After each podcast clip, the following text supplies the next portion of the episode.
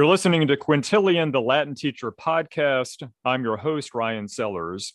My guest today is Miss Dawn LaFon. Dawn has a bachelor's degree from the University of Memphis and a master's degree from the University of Washington. She's been teaching Latin at White Station High School in Memphis since 1988. A national board certified teacher, Dawn has worked extensively with the Advanced Placement Latin program, and she wrote the foreword for book two of the Latin for the New Millennium textbook series. Over the course of her long and distinguished career in education, she has been recognized with a number of prestigious awards, including the Teacher of the Year Award from the Tennessee Foreign Language Teaching Association, an Ovatio from the Classical Association of the Middle West and South, and the Merita Award from the American Classical League. Dawn, welcome to Quintilian. Thanks for being oh, here. Well, thank you very much. Thank you for having me. Yeah, normally we would see each other in person probably three or four times a year. I don't think we've no. seen each other in person since the pandemic started, have we? No, no.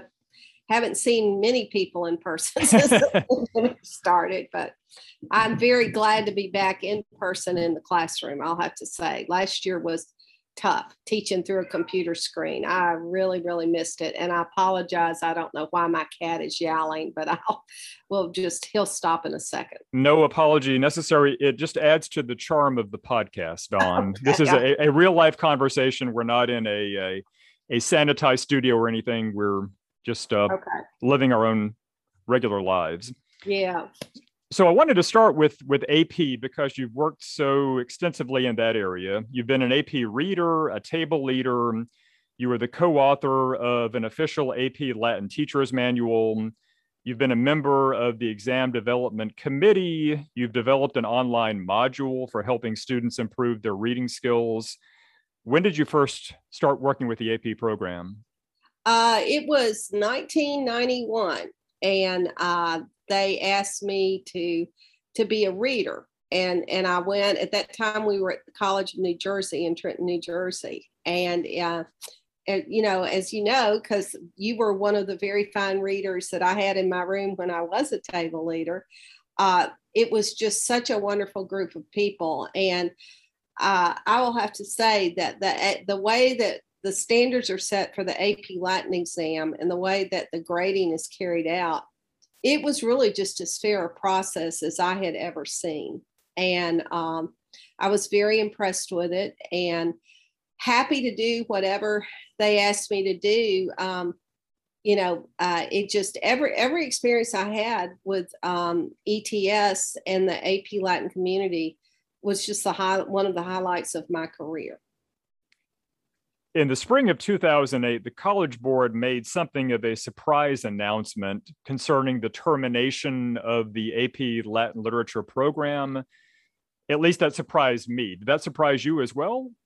Oh, it did. It surprised all of us. We were on the people on the development committee. We got to work that morning and we had an email saying you have to be on a conference call at 3 p.m. Uh, and that's all we got. And so we all got on the conference call at 3 p.m. and they said we are cutting the exam from two to one, uh, and we, it will be online in 30 minutes. And so we had 30 minutes notice ahead of everyone else. So it was a big surprise. It really was. Did they give you any type of explanation? Uh, just they were, uh, you know, they were redoing really the the whole AP strategy and everything. And um, uh, Latin is one of the smaller exams, and so uh, they uh, that that was just that they didn't give a very much detail at all. The decision had already been made by the trustees, and and there was um, that it was a final decision. So we had quite a monumental task ahead of us to try to create a new exam uh, that would uh, fit the um, the needs of the current classroom situations of so many people. And uh, you know, people were used to having two AP Latin exams, and were were extremely angry about it. And uh, I, I, you know, and it was we we had several forums where we had to talk about what was going to happen, uh, and it it it it was tense. I, am not going to lie to you. but I can tell you the group of people that gathered to to create the exam, we did it with a great deal of thought and care. And it every decision we made, part of the discussion was, what's this going to mean for the teacher? Uh, how how is the teacher going to be able to prepare her, his or her students uh, to do this exam and and the text we chose we have quite a uh, and and I'm glad you're that we're talking about this because we in 2008 uh, we had a gathering of 50 college professors from all over the United States. I mean, from Har I know we had one from Harvard.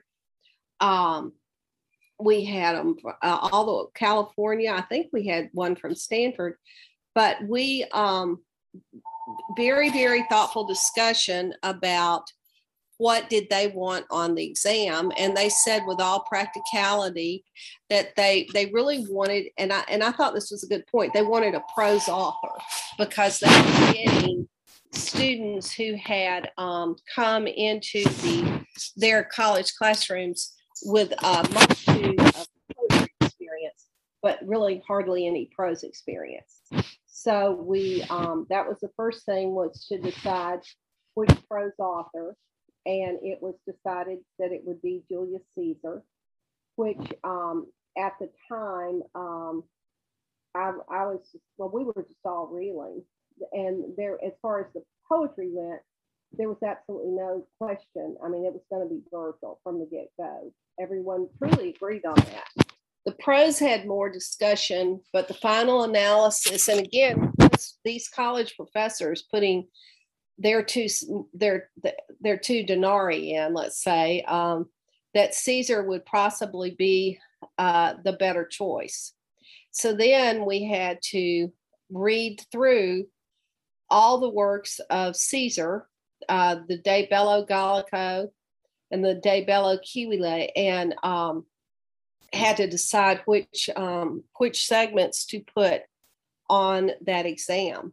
And I'll be honest with you, I never thought I would read the whole works of Julius Caesar in this lifetime, but I did. and so um, it, it, it was a long, complicated process. And I, and I can tell you, there were truly good people trying to do the best that we could for our profession. Do you remember the other prose authors who were sort of on the table under consideration at the time?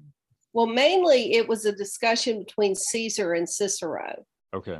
And uh, as much as I love Cicero, and I do, God bless him, uh, I, I, I really could not see having half of an AP exam based on uh, like the first Catilinarian or, you know, the, the, the major works of his with as long and drawn out as the sentence structure was.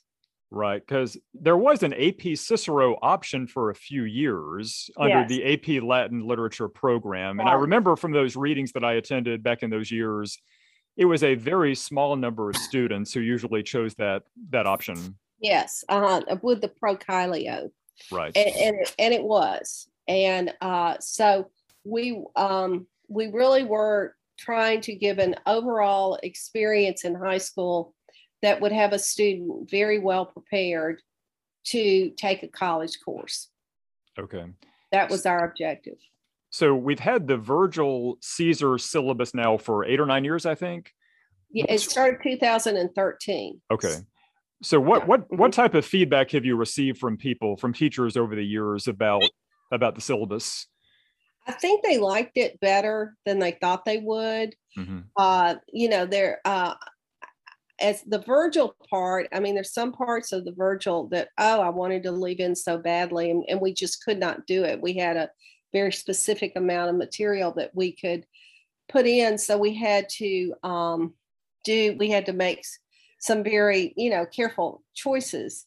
Uh, the Caesar, I, I was, you know, I that that got more uh, opposition, and I know uh, one of the one of the seminars that I presented, uh, this teacher comes up to me and says, uh, I teach at an all girls school. How do you expect me to teach my students about why do you think my students would be interested in war?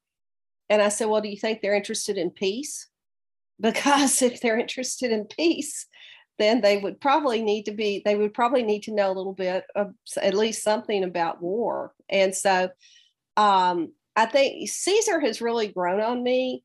I mean, to the every time I read it, I see um, new evidence of just what a brilliant political strategist he was and how uh, it was, you know, uh, uh omnia facienda, what is it? Caesarius, all, uh, all things must be done by Caesar. Just the the underlying uh, political power grab that is just in every chapter of of that is um, it, it there's so many modern day parallels worldwide, nationwide, statewide. Um, I, I have I have found it quite interesting.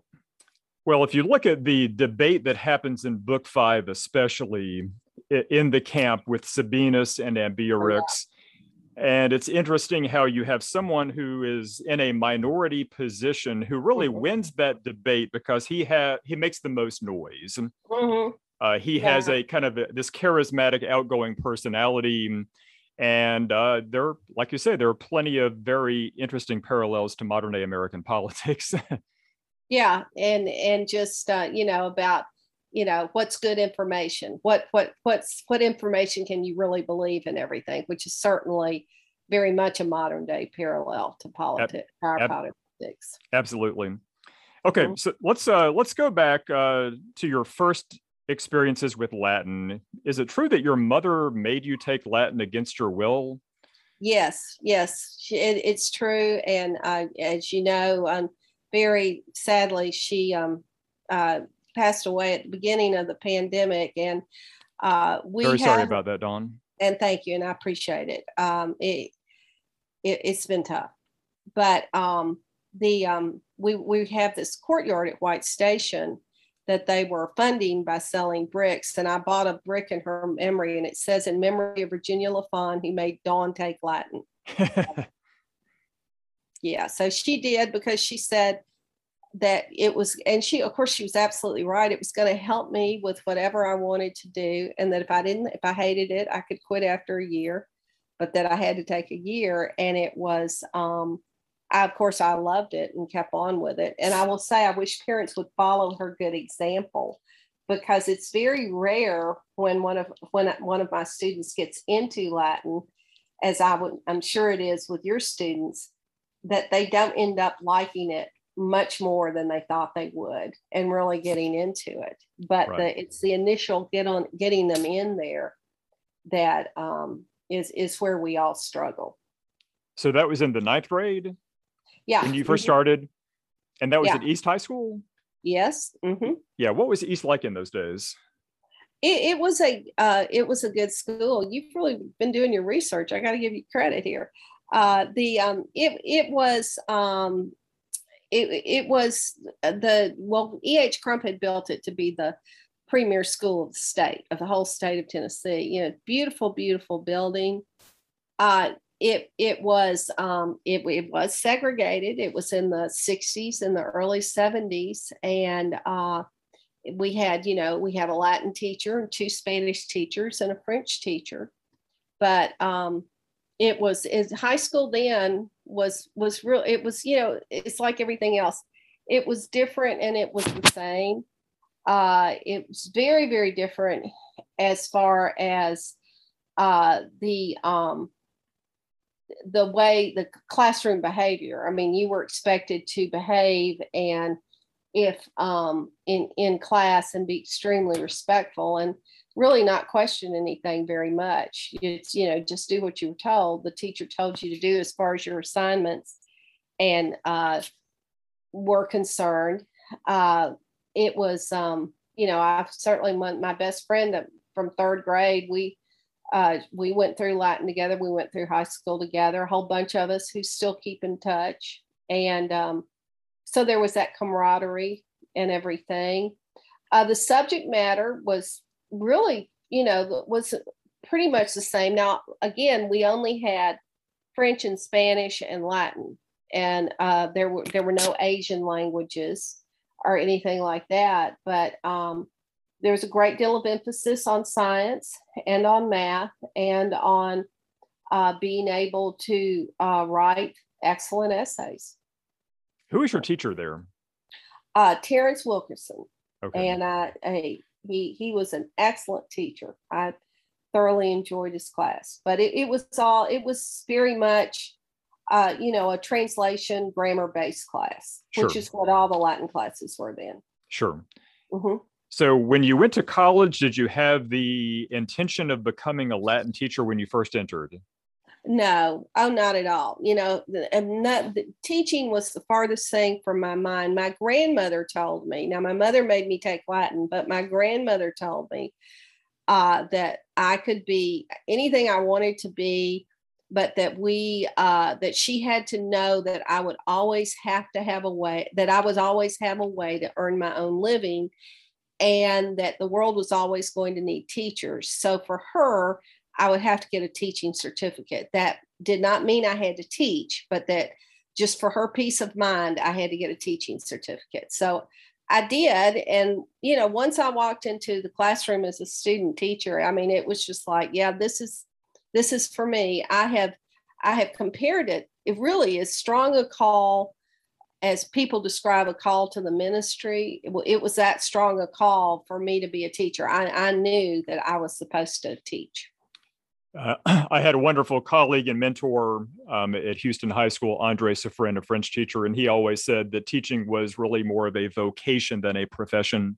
Yes, I, I believe that. Uh, I um, you know, and and we we we just play so many roles for our students. Um, I I just on September the 11th, I had a former student uh, send me a message about that he remembered being in my class on that day, and that um, that we were all that how I had said um, when it happened and and they walked in and I, I said uh, if you're a religious person at all you need to pray for the souls of the people who've passed away. You need to pray for their families.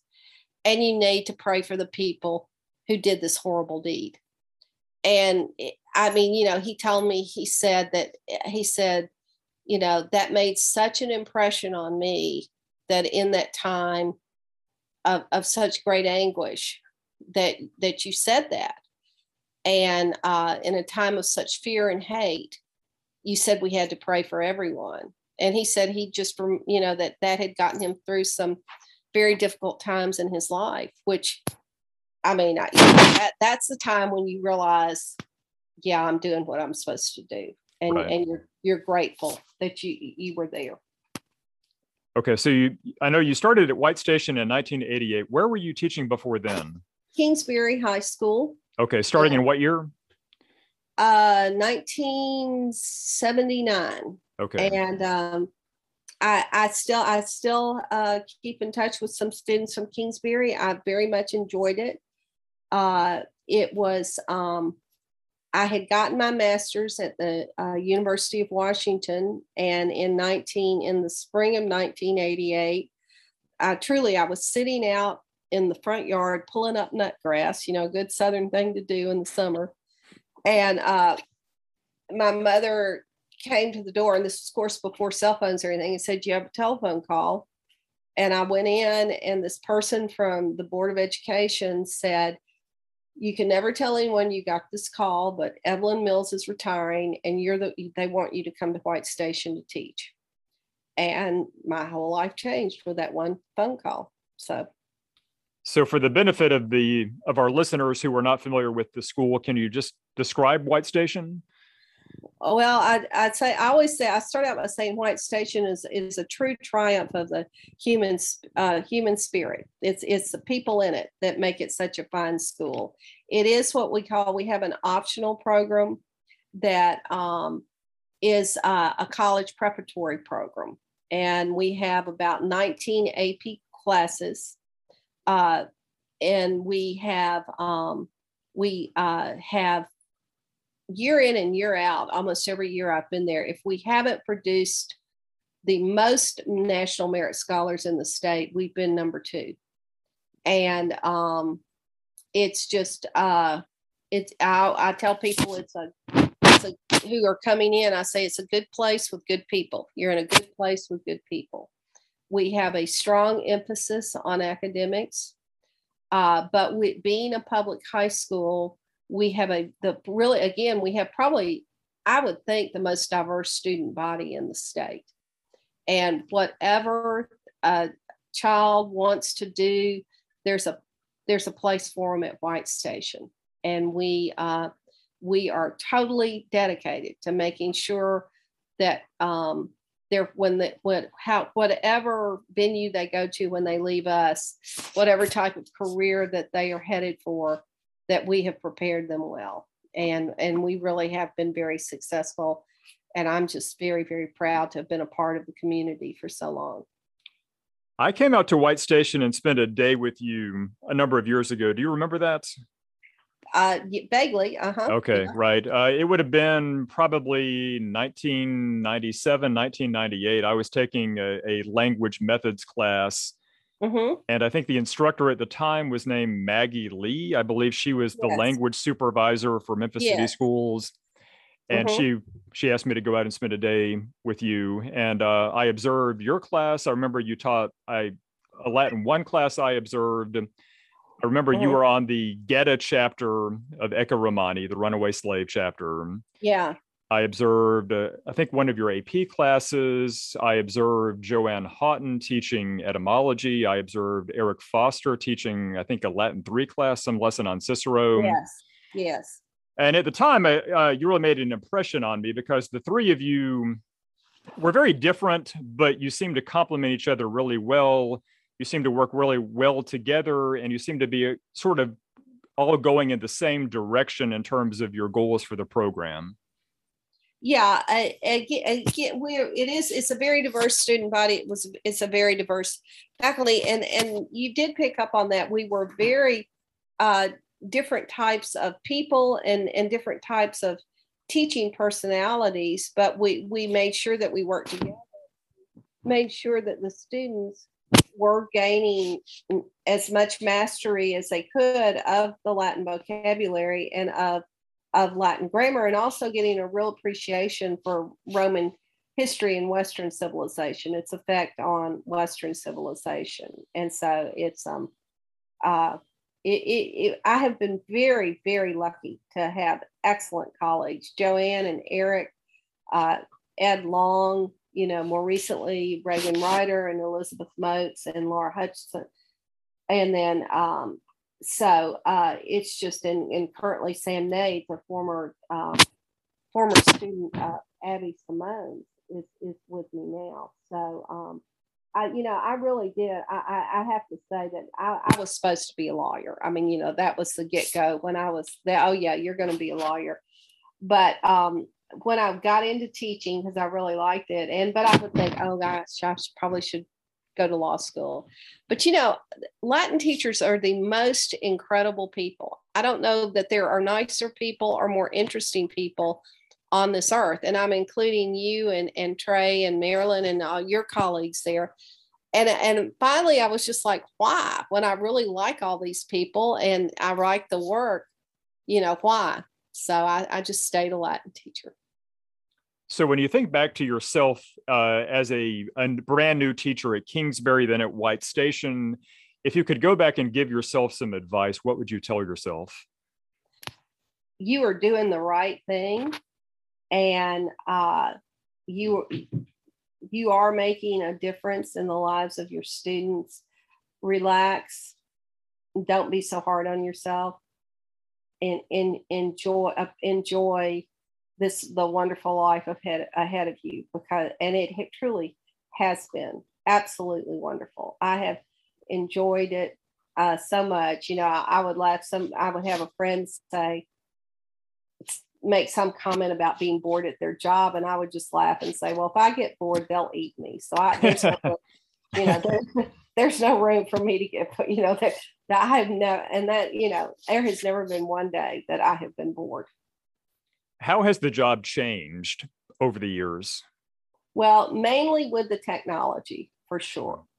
Uh, you know, back again, and I'm dating myself, but the old purple mimeographs where you run off and the, you know, that ammonia scent and everything. And that was the main way that you distributed materials uh, to your students. And now, of course, uh, Microsoft Teams and all sorts of, of, of digital ways to communicate with students and parents.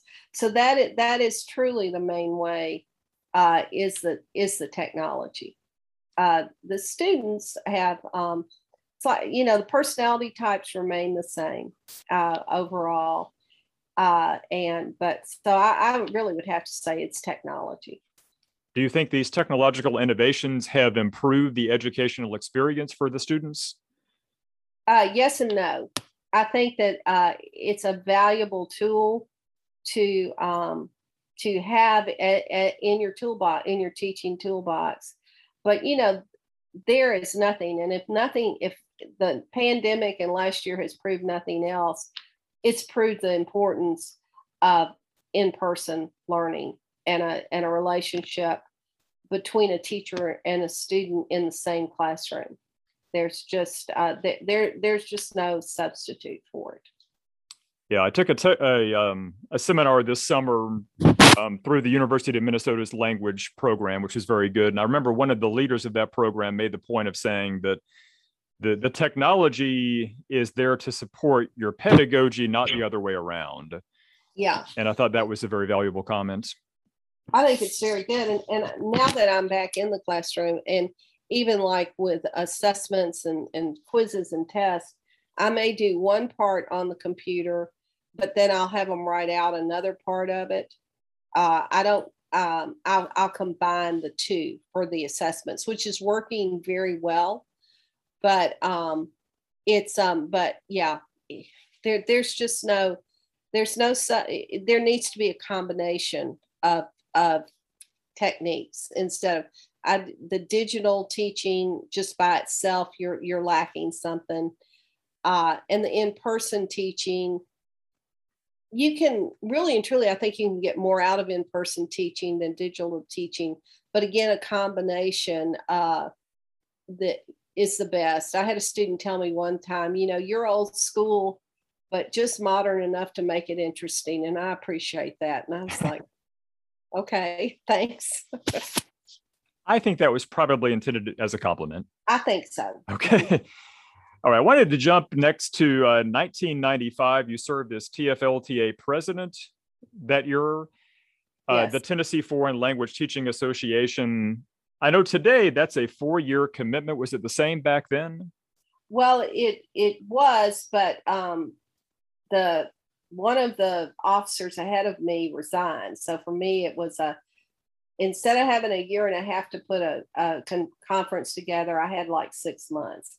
Okay. And that that was another that and it and it went very well. Marty Abbott, who was uh, uh, the ended up being the secretary treasurer of ACTFL, the head of ACTFL for so many years. Right. She very very graciously came at you know pretty much last minute invitation to be the speaker, and so yeah, but it, it, you know those trips to Nashville there and back in one day on a Saturday that that that that is a tough commitment to make for sure. Yes they uh, they are finally having those meetings on Zoom I believe.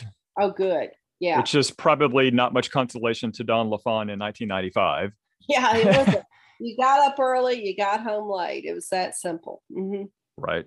So I mean that was must have been a, a, difficult job being the president of that organization because you know you're first and foremost a latin teacher but when you have that sort of position you're really an advocate for all the different languages so yes. how, did, how did you manage that well and in fact i even insisted uh, the year that the years that i was vice president and president that's when we started having japanese and um, china uh, Asian language sessions too, because that was just beginning to be taught in Tennessee then, and those those teachers uh, needed to be in contact with each other. One thing that I did, um, I started a poster contest, which is still in existence till day about Tennessee Foreign Language Week, and how to promote all languages, taking all languages, or, or taking a, a foreign language or world language, period. Um, this was right about, you know, we haven't always had it in uh, the state education system that you had to have two years of the same foreign language. Uh, for a long time, uh, we said foreign languages, then world languages were an elective. And so um, it was, and particularly, you know, in rural areas, particularly, um, sometimes it, it, was hard to to get students to take um, to take the the courses. So we we just promoted it about. I think the year that um, I know my phrase was foreign languages. It's everyone's business because um, just trying to show how businesses uh, could use employees that were bilingual or trilingual how what the job security was uh, if you if you had if you could speak more than one language and how you know i mean it, it's it was it's no secret um, how much money bi- american businesses lost for decades because they didn't have anyone who would speak the language of the host countries. And as business got you know the the world is the world is a village now and so many more businesses are international than what um what they were back then. We were just beginning that back then. So that's how we went about it from from the business point of view what would benefit the businesses in the state? Yeah we're as language teachers we're certainly all competing for students but at the end of the day we're really in the same boat together. And we all really have to to to embrace advocacy for our programs because by and large people think that what we do is not important. Yeah. Well i mean the advocacy is the very best thing and it's um again specifically with latin uh as far as oh well why, why take latin? You know you're not going to speak it you're not going to do that. Well you are going to speak it every day you you take you speak english and you're going to have a much uh, large a much more uh, unique and quite large vocabulary because you have had latin. And that means if you have a large vocabulary in any book on success you have a large vocabulary it is a key to success because you're able to communicate exactly what you want to communicate and you're able to understand what other people are trying to communicate with you. And grammar, regardless of the fact of how little it's taught, I have had people uh, in, you know, very high up in business uh, and in other areas. Tell, I mean, nothing puts you forth as an educated person is this if you speak good grammar. It's just that simple. And Definitely. with Latin, you have, you know, you you know your English grammar if you've taken Latin. So, uh, you know, we have to be practical, and we have to um, just just lay it out there. Well, here's how it's going to help you. Okay, so before we move on to our closing segment, um, you know, the, the one question I'm going to be asking everybody is really how do we keep this thing going? in terms of keeping Latin in American schools? Or are you optimistic for the future or are you pessimistic? Uh, I I am optimistic. the The thing that we have got to do is to connect it to science classes and to education classes. The AP uh, biology teacher at White Station, Dr. Madu, who spoke at one of our mm-hmm. Tennessee Junior Classical League um, conventions, uh, he he advises his people who are asking him how to succeed with AP biology. He says take at least a year of latin because he said you know year he said latin students just are, deal with the vocabulary of science much better. I've just seen it year in and year out. Uh, and you know math too and and coding. I the other day I was I was so excited because we're declining adjectives and we we got to integer and i was like okay so where have you seen this in math thinking about you know whole numbers and stuff and one of my students said, Well, I've seen it in my coding class too. And I was like, What? I said, What do you mean? And, and so, and, and trust me, I, I know nothing about coding, but it, it's evidently there's some strand that when you change it uh, from it, there's some interchange between numbers and letters, and they call it an integer.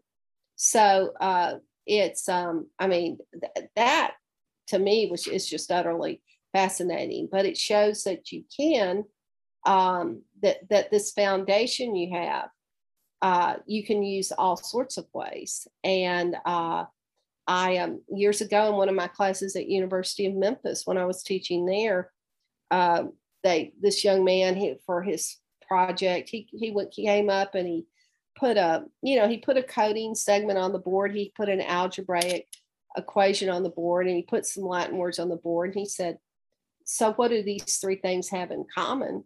And i was looking at him too and he goes they're all languages you know and and because and i mean you know i've had i had a former student who um is um i forget which social media company um, that she's employed by. I, I, I think it may be Facebook. I may be wrong about that, but she she's fluent in Russian, and she said she had four years of Latin in high school. She said, "Oh, trust me, Russian was no problem at all because I'd had Latin." You know, right. I'm sure you've had students come back like that, but even like um, if they've had Latin in high school, they they own even if they take even if they take like Spanish or French in college, they own that classroom. You know, they're way ahead of everybody else. Definitely. Yeah. It's uh, certainly an interdisciplinary subject. It's yes. it's more than than just a language that's going to help them in a wide variety of areas. And I, I agree with you that we need to do um, a better job of, of really making sure that current students, prospective students, parents, everybody in the educational community really realizes that. Yeah, absolutely. And that is our job. You know, I, I am wherever you, you know, are, um, you just have to promote Latin and, uh, let people know it's important. I am, you know, I, I, I tell everyone at my church, I tell the kids that they have to take Latin. It's a rule. It's a church rule. so some of them have. so okay. however it'll work. All right. So finally, last segment here: sex carissimi res, six of your dearest things as a Latin teacher. So number one, what is your favorite Latin textbook? Well, I like Latin, obviously Latin for the new millennium. Good answer, I, Dawn. yeah, good answer. But I, I, as far as a, I was looking at too. I still cherish the Our Latin Heritage textbook series, but I, I do very much like the Our Latin for the New Millennium series. It, I think it combines the grammar technique with the reading comprehension and the oral teaching. You know, having oral Latin component in the classroom very well. There's also that interesting combination of both classical and medieval Latin as well evident very much so. And you mm-hmm. know again you get into the we don't i think it's forgotten by all but just a few of us but you know latin was the language of science through the 1700s and so that there's a lot i've been told even in the library of congress about scientific studies and everything in latin because that's what you that's what you wrote it in if you were dealing with scientific experiments and everything so we, we definitely need to make sure that people are aware of that. Okay, number two, what is your favorite place to visit in Italy? Um, yeah, when I saw that one, I, I do love Rome. I'm also very attached to Pompeii, but I, I, I will have to say Rome and like the Janiculum Hill, the the suburbs more so. I love the forum and everything. It's great, but just to uh, the outskirts of Rome. I like the St. Paul outside the walls church and the Protestant cemetery uh, where Keats is buried. Those areas, I, I really love them. I hope travel to Rome is going to be possible. well, we've got we can stand on the floor of the Colosseum now. I mean, you know, they True. they have done that. So right. I mean, we've all got to go back at least once so we can stand on the floor of the Colosseum and look up at the stands and imagine what it must have been like. Okay, number three, what is your favorite work of classical literature or your favorite classical author? Well, this was a, this was a difficult decision too because I, I do love Virgil and I love his um, I love the Aeneid particularly, uh, uh, and uh, but I'm real fond of Caesar since I've been teaching the you know De Bello Gallico so long. So I'd have to say it's kind of it's almost a tie. Virgil Okay. and Caesar. Okay, number four, what is your favorite movie or TV program about the classical world? Uh, Ben Hur, without without a doubt, the 1959 version. Yeah. Would you like to comment on the recent remake? It's I was sure it was not going to win any Academy Awards when I walked out of the theater. Very, So- very diplomatic answer, Dawn. yeah, I, I think I agree. You you shouldn't uh, you shouldn't mess with a classic, right? Yeah. Not not a film Yeah. that was so good the first time around. Absolutely, absolutely. Okay, number five, your favorite character in classical mythology. Um, this is again, you know, it's it, it was a really really hard one to to think about uh, with that. It um, and I was this is kind of the hardest question I think. Um, I for some reason I guess as far as classical mythology, I who wouldn't like Pegasus? Who wouldn't like to get be able to just you know be able to fly all over the the known world on the on the back of a beautiful white horse. So I guess Okay. Pegasus is. Okay, great. And finally, your favorite Latin expression. That one was easy. Docendo discere. One learns by teaching. I love that. And I, you know, that's another reason I enjoy teaching so much is I'm constantly learning new things. Well, thank you so much for coming on the podcast, Dawn. Uh, thank you so much for all the work you've done for our profession for the last um, four four decades, right? Yeah, yeah, 44. you know, this is year 44. hmm So it's pat, you know, it's passed quickly, but and it it's just been it's just been wonderful. I, I tell students it's a you know, not everyone can be a Latin teacher, and that's the best job in the world, but I'm sure they may find something else that they like almost as well as I like teaching Latin. Okay. Well, it's been a joy to talk to you today, and I hope that we can see each other in person again sometime. I do too. Sometime down the road, if the pandemic Yes, ever ends. Look forward to it. Okay. All right. Thanks, Dawn. You're welcome. Okay. Bye bye. Thank you.